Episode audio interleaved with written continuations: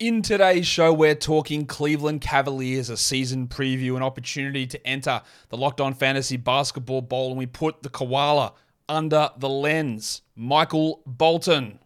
Thanks, Josh. It's Michael Bolton here, and it's time for another episode of the Locked On Fantasy Basketball Podcast. Let's get to it. Let's get to it, indeed.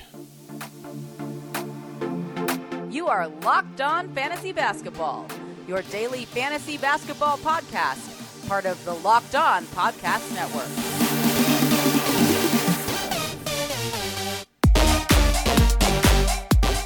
Hello and welcome to the Locked On Fantasy Basketball Podcast brought to you by Basketball Monster. My name is Josh Lloyd and I am the lead fantasy analyst at basketballmonster.com. And you can find me on Twitter as always at redrock underscore on TikTok at redrock underscore bball, and on Instagram at Locked On Fantasy Basketball. Today's episode is brought to you by FanDuel Sportsbook official sportsbook of Locked On. Make every moment more. Right now, new customers can bet $5 and get $200 back in bonus bets guaranteed. Visit fanduel.com slash locked on to get started. Thank you also for making Locked On Fantasy Basketball your first listen every day. We are free and we are available on all platforms. All right.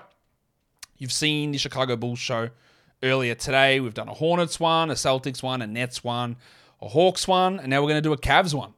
You get an opportunity in the show to enter the Locked On Fantasy Basketball Bowl. Warning. Let's get it on, Gilly.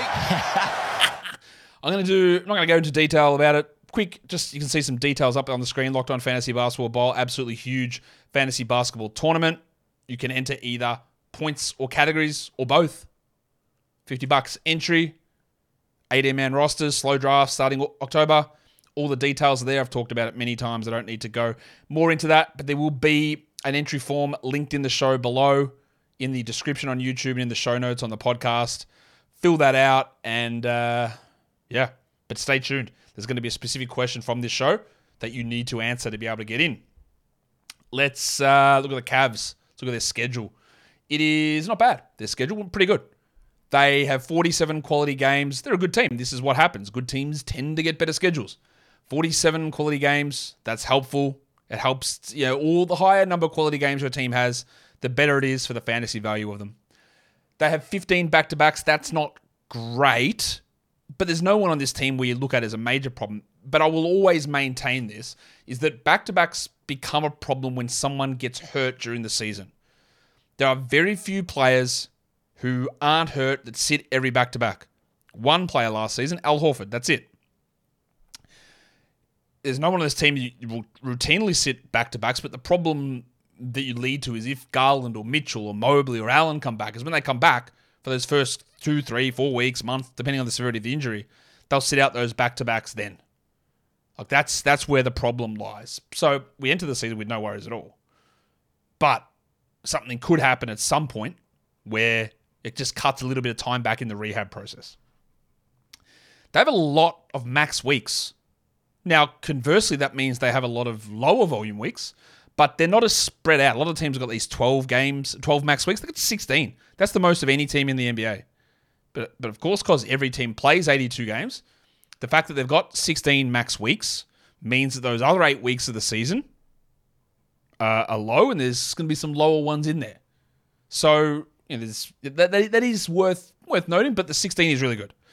Their playoff weeks, if you end on the 24th of March, they go 4 3 4, pretty good. 3 4 4, which is a max for the 31st of March. 4 4 4, which is a max for the 7th of April. And then they end the season with a 4 4 3. So, pretty good playoff schedule. Pretty good quality games. A lot of max weeks. The only negative in their schedule overall is the back to backs, and that's not really too much of a problem, I don't think. What are the pressure points on this team for the season?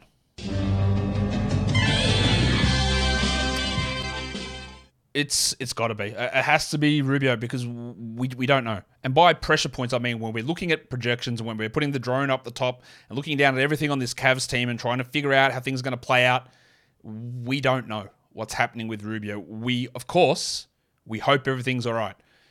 Bloke's been playing professionally since he was like 14, moved to another country at what age, 20, whatever it was.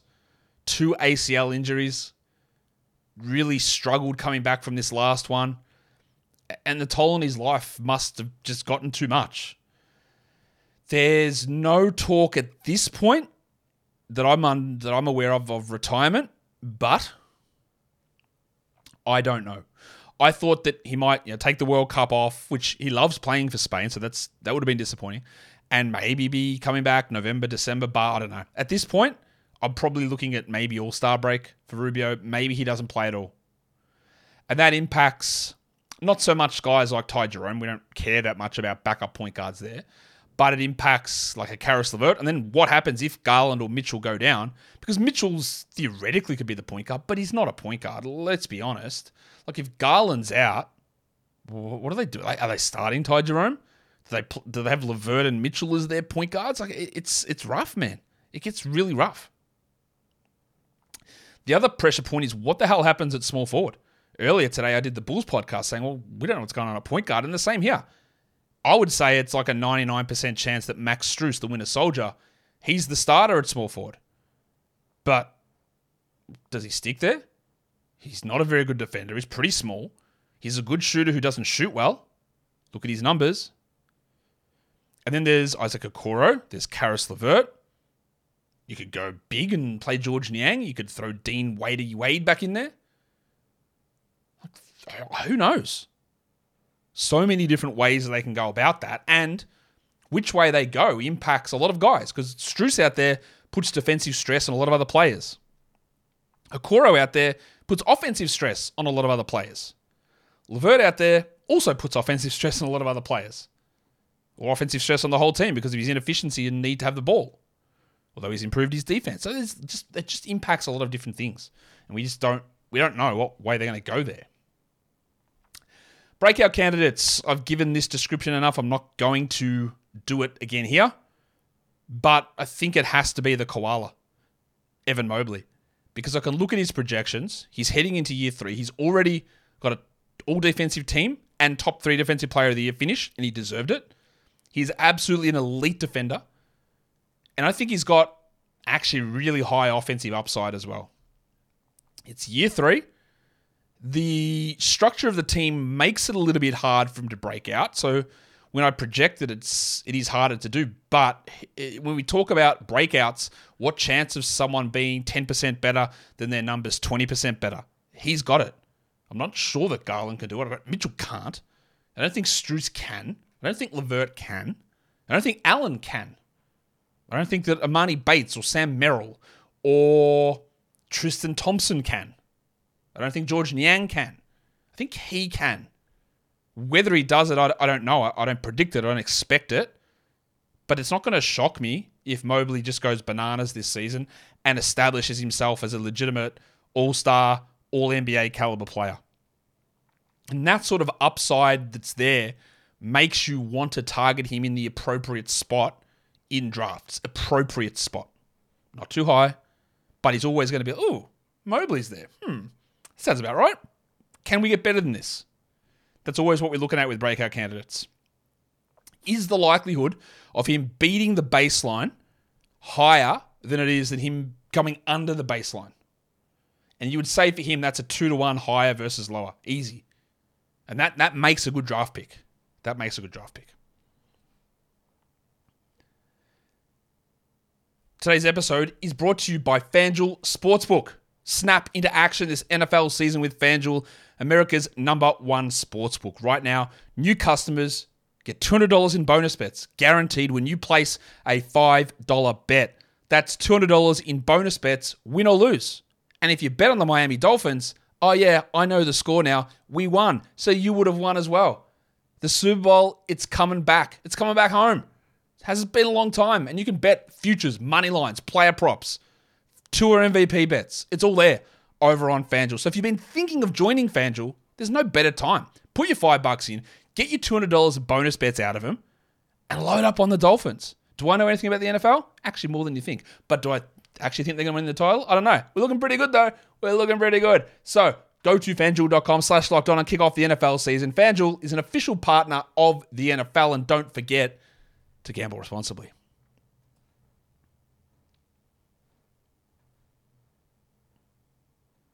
Just realised I screwed that up because I hit the wrong button. But I'm going to hit it again because we're going Evan Mobley, the koala. We're putting him under the lens.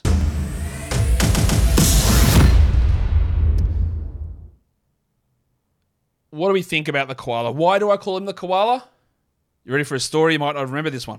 I was at the, you know, when ChatGPT really started coming to fruition or coming to the fore, I was playing around with it. I said, hey, you know, this is who I am. Um, let's do some nicknames, right? You know, this is what I do Aussie spin, Aussie nostalgia, pop culture, whatever, give nicknames to players. Have you got anything that you could come up with for Evan Mobley? And old mate Chat went, all right, how about we call him Eucalyptus Ev? and I went, there's no way. We call it Eucalypt Ev for a start. Eucalyptus, I didn't mean go that Australian, talking about trees. It doesn't make any sense whatsoever. But we're nimble. We're on our feet. We're on our toes. We worked with it. Eucalyptus Ev.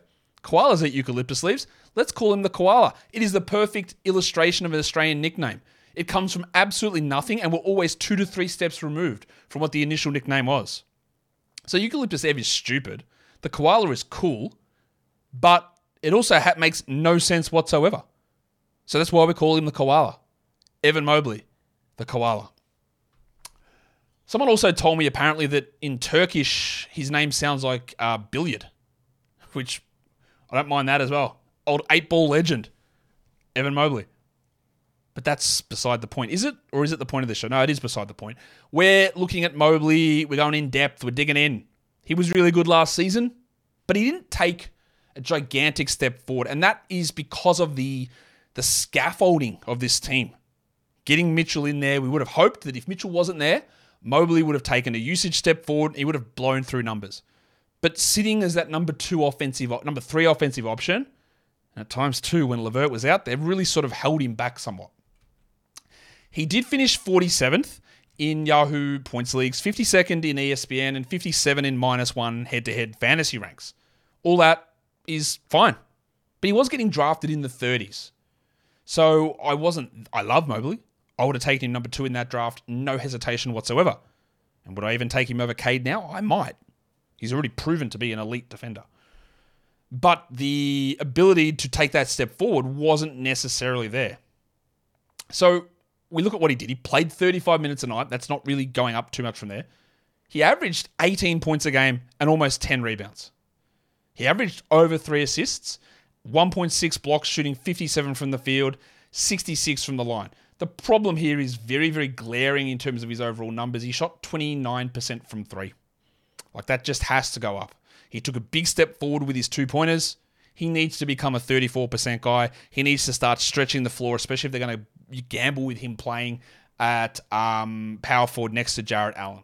It's very clear, I think, that he needs to be a center and he will be a dominant center moving forward. He's not there yet, very obviously, because of things that are out of his control and the investment in Jarrett Allen and the way the team is structured. And you're getting your better two players or your best five guys on the court all of the time is the way to go, even though the positional stuff, it might not be ideal. But at some point, that that has to change. So we look at his numbers, and you can see on the screen. I'm going to get to it in a second. You can see the minus one weekly ranks for him uh, over the course of the season. But if you have a look at what he was able to do in the minutes that he played without Jarrett Allen last season, he was able to get a, a, a effective field goal percentage of 59%. Really strong number. And if he can contrast that with where he was, um, he was at 50, he was at 58, let's say 59, so a bit of an increase there. The other thing we take a look at is, yeah, defensively, his block rate when he played without Jarrett Allen, 2.7 blocks per 100 possessions. That's a really nice number. Playing more at center. When he played alongside Allen, I'm going to bring that number up as well. He was at 1.7. Like, that's huge, right? That's a huge difference. Rebounding numbers, total rebound rate, four, uh, 13.1 per 100 possessions. Playing next to Jarrett Allen. Without Jarrett Allen on the court, you, you see where we're going with all this. So 13.1 without Jarrett Allen, 13.3. Not a big difference, but it's an increase. A block rate increase, an efficiency increase. Do that full time. Do that over the course of the season. All these little things give you five, 10 fantasy spots. Go from 28 to 33 shooting, and you're another five up. Get two usage percentage points, you're another five up. And that's how you become a top 20 player. The minus one ranks It was a bit of a rough stretch in the middle of the season, but you see there are many weeks here of top 30, top 20 production. In fact, I can count one, two, three, four weeks where he was a top 20 minus one fantasy rank player. Remember, for the season, he was 57th. Four weeks of top 20. I can see another three weeks of top 30. So that's eight top 30 weeks. And I can see another one, two, three top 50 weeks. So that's 11 out of 24 fantasy weeks as a top 50 minus one player. Now, there were some shitty ones in there 117, 120, 180, with some injuries, a 275 where he didn't play barely at all. But is why averages can be very misleading in fantasy. So, some good numbers. The other thing he needs to improve is free throws. And unfortunately, they got worse as the season went on. You see, hovers under that 75. We need him at 75 and it decreases the season went on. And unfortunately, towards fantasy playoffs, there were some real harmful weeks. He doesn't take many, but as he gets better, he will take more. As he gets more usage, he will take more. And if they come in at 68 instead of 78, that hurts. Now, you can always punt, of course, but the more value we can get, the better it is. The other thing I want to look at with him is his field goal percentage. And there's a slight negative trend there. But overall, he's relatively consistent, which is a good thing. He took some big steps up in his field goal percentage this season through his two pointers, and there is room for this to grow based on threes. The other thing we look at is are his block numbers. Started off a little bit slow, but in the end, we were getting big block numbers towards the end of the season. Last week wasn't particularly good, but we had a week there of 11 blocks in a week. And as I said, when he doesn't play with Jarrett Allen, well, we almost doubled, didn't quite, but we no, so we added 35% on to his block numbers, which of course is always going to be beneficial. We all know he's a stud. We know there's unbelievable value in Evan Mobley as a player, but when you look at a graph like this, the Darko DPM change, which accounts for the slope of rise of his production, even though that slope is slowly starting to come down, it is so it's miles above uh, the zero. So just continuing to improve at a fairly solid rate two years in. And we expect him to continue to improve again in year three as an impact player. And this is when we talk a little bit more into dynasty stuff, but also real life. The more you start to, the, the better you are as an impact guy, the more the ball comes to you, the more minutes you get, the more secure your role is. And we, we always want to see that. So while it doesn't always translate, like does Darko translate directly to fantasy rank? No, but it gives you a level of security. If someone's out there putting up okay fantasy numbers, but their overall impact stats in a bunch of other advanced metrics are pretty poor, you should be looking at at any time this could go south through another player coming in, through a trade, through anything. Shout out to Kelly Oubre. Like any of this stuff can happen, right? That's always when you look at consistency and stability and encouragement for growth. I like this basketball index headshot graph that we've got here, it it's tracking two things. Their playmaking talent metric with a percentile graph, and their D LeBron, one of their key stats to hopefully show in numbers overall defensive talent on a percentile graph.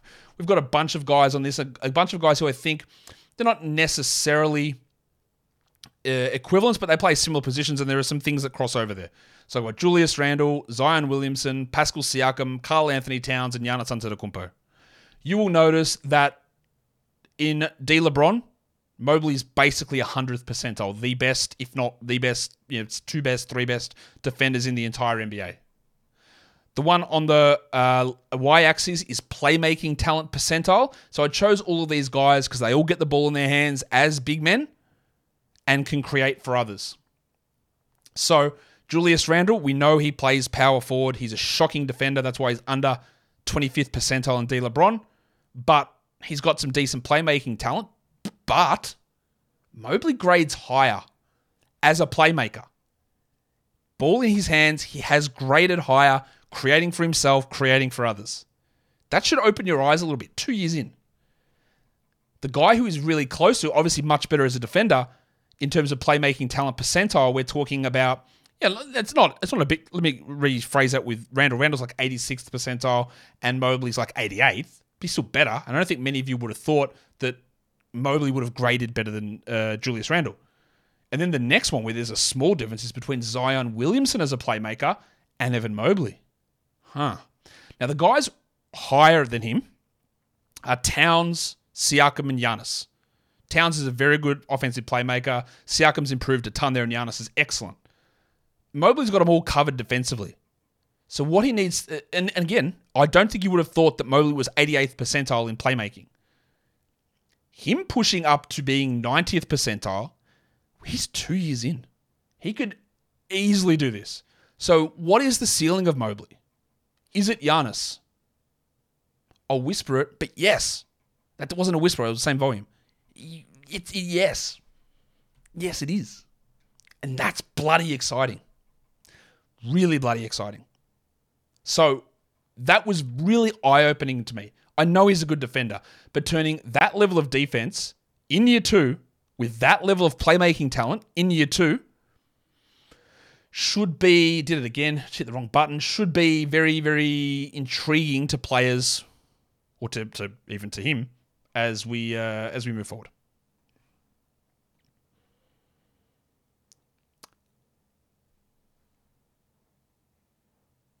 There's not much in terms of sleepers and busts on this team. But I'm going to talk about one guy who might be a sleeper, and that's Drakaris Levert. Drakaris. I talked about Mobley being a breakout guy before, but I think he's being ranked and positioned in the right spot. If we go, we'll just work it back a little bit. Mobley sits with a ranking on where is he? Ranking on Yahoo, an ADP of 44, a rank of 41, an ESPN rank of 48. It's all about right. Like that's all about where he sits in that area. I think. I think that's all fair to look at Mobley in those zones and go. That makes a bit of sense to have him in that area. I, I think that that's fair. Yeah. Um, but Levert, according to these numbers, would be absolutely completely undraftable. Basically, he's ranked 166 on Yahoo. He's got an ADP of 150. His Fantrax ADP is 235, which is nonsense. His ESPN rank is 194 for categories, 143 for points. He's got an ADP of 139 on ESPN. But with Rubio out, he's probably going to have to do more. He can be a top 120 Yahoo Points League player. He could be a top 120 ESPN uh, Points League player. He could be a top 130 Category League player. And the value would rise if Mobley or, if, or if Garland or Mitchell went down.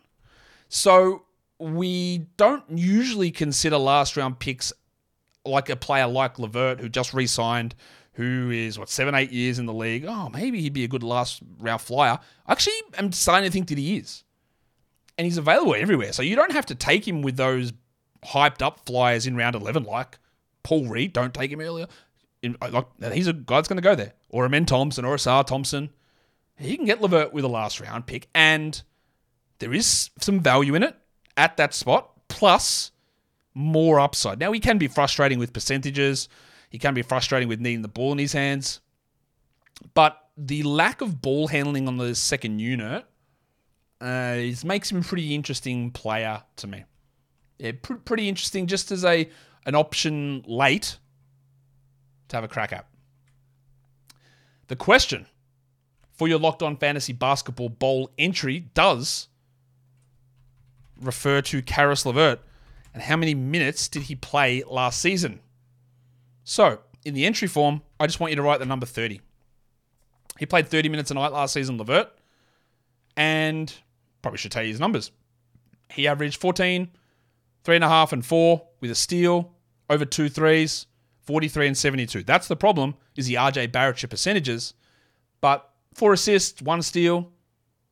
Rubio's not there maybe goes up a bit. Maybe goes up a bit. But the number you want to answer in the um in the entry form is 30 for minutes per game for Caris Levert. The fantasy busts is empty. I, I don't actually think there's anyone who strikes me as a bust. I think there's some worry with Jarrett Allen. Do they trade him somewhere? Does he see fewer minutes? There is a risk of that. But yeah, Jarrett Allen's got an ADP of 60 on Fantrax, 59 on Yahoo, 79 on ESPN. That probably even uh, classifies as a sleeper, to be honest. I think he's just relatively solid. I don't think there's any upside in him, but he's not busting at those spots.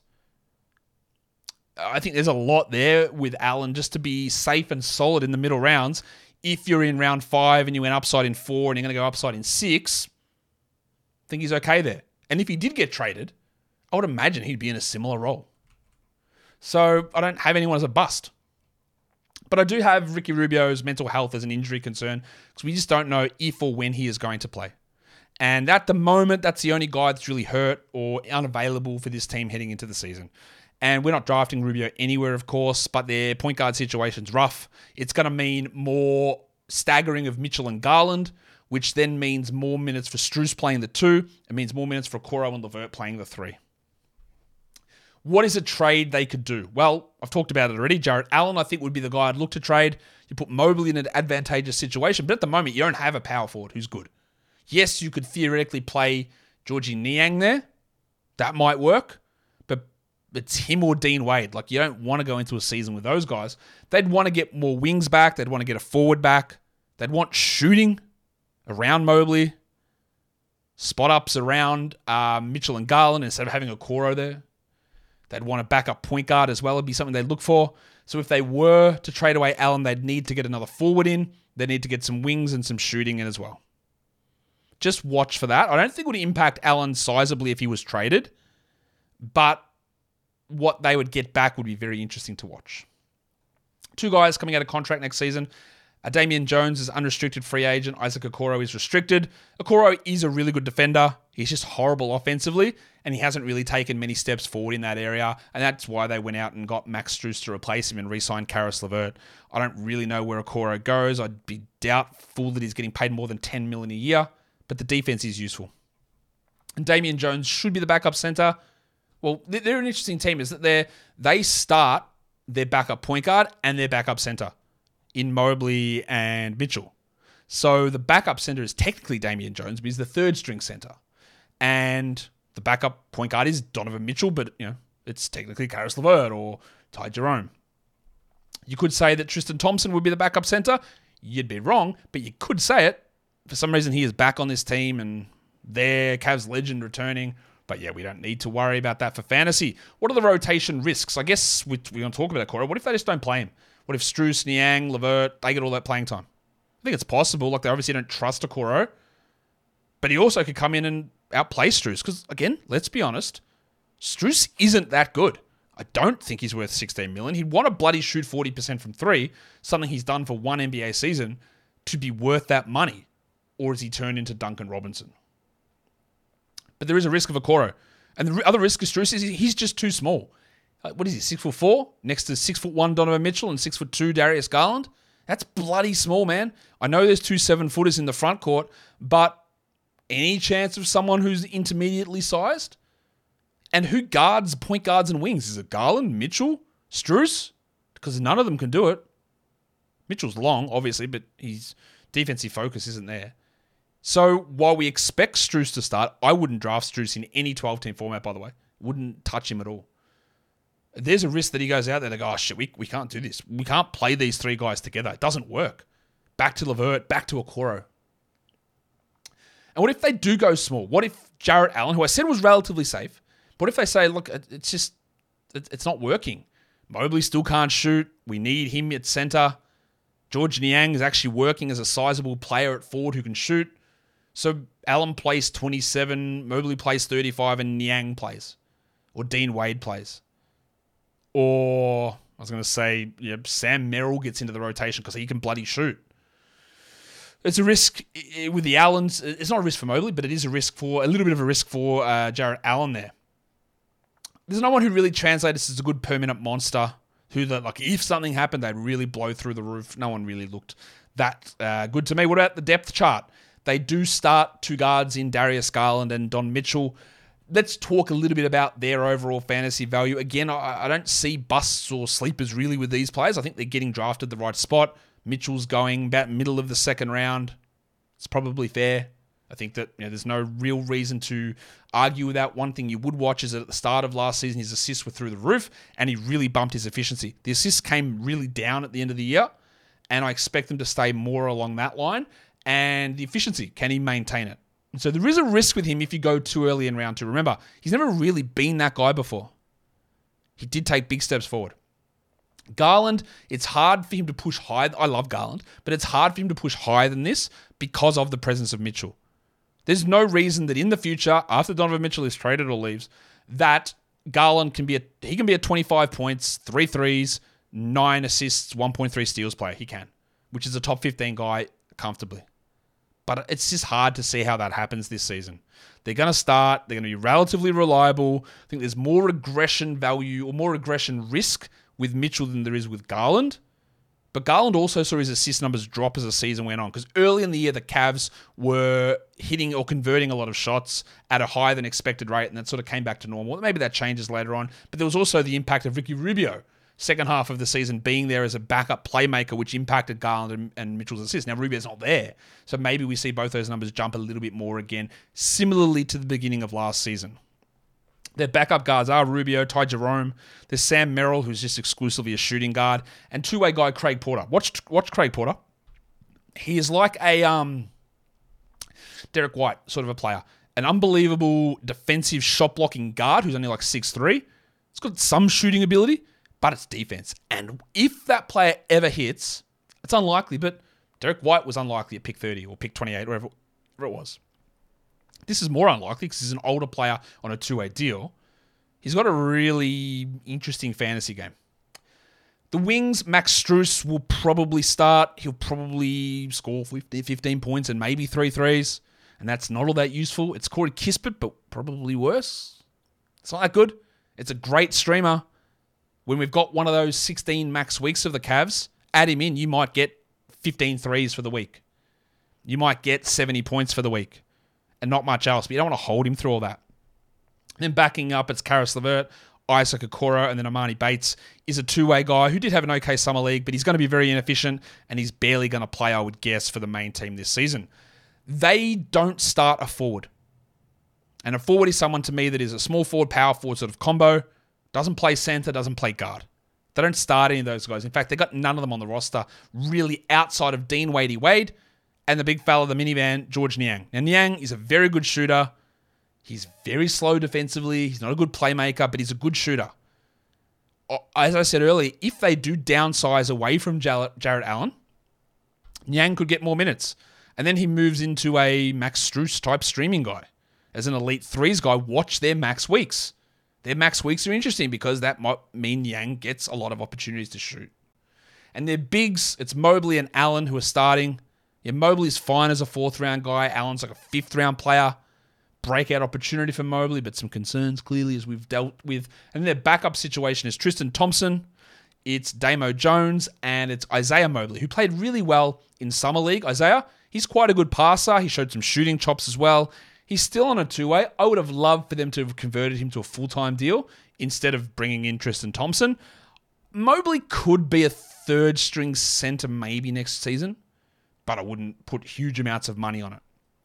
But you can see the gigantic sort of need for a forward. So if Jarrett Allen does go, and they do trade him, or they bite the bullet and trade Don Mitchell, I don't think they will, but watch it. Eh, they need a forward. They just don't have any. Let's look at Durant and Bazemore. Durant was actually down on Garland this season, which is oh, okay, interesting. Pushed him into like the uh, actually. Let me just look at those numbers exactly. Pushed Garland to like the 50th spot. That's not great. So I'm still happy with him in round three, don't get me wrong, but some of the metrics may overvalue him. But it actually, and usually Durant downgrades the blocks guys, but it actually likes Mobley and Allen. It pushed them up. It pushed Allen actually ahead of Mobley, which I thought was very interesting. And it pushed Mobley out 10 or 12 spots higher than regular rankings as both fourth round guys. It also really didn't like Max Strus, so dropped him down. He's like he's probably like a 16 team league guy.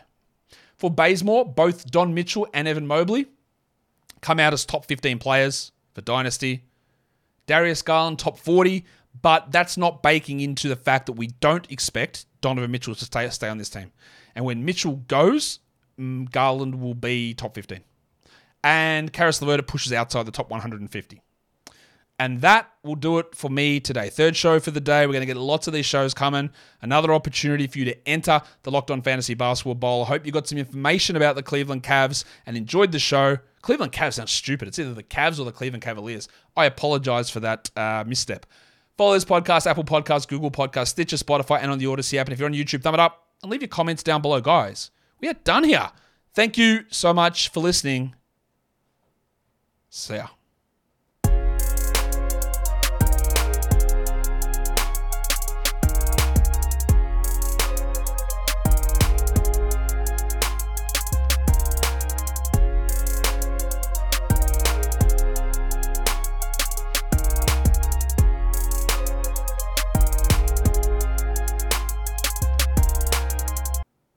another one.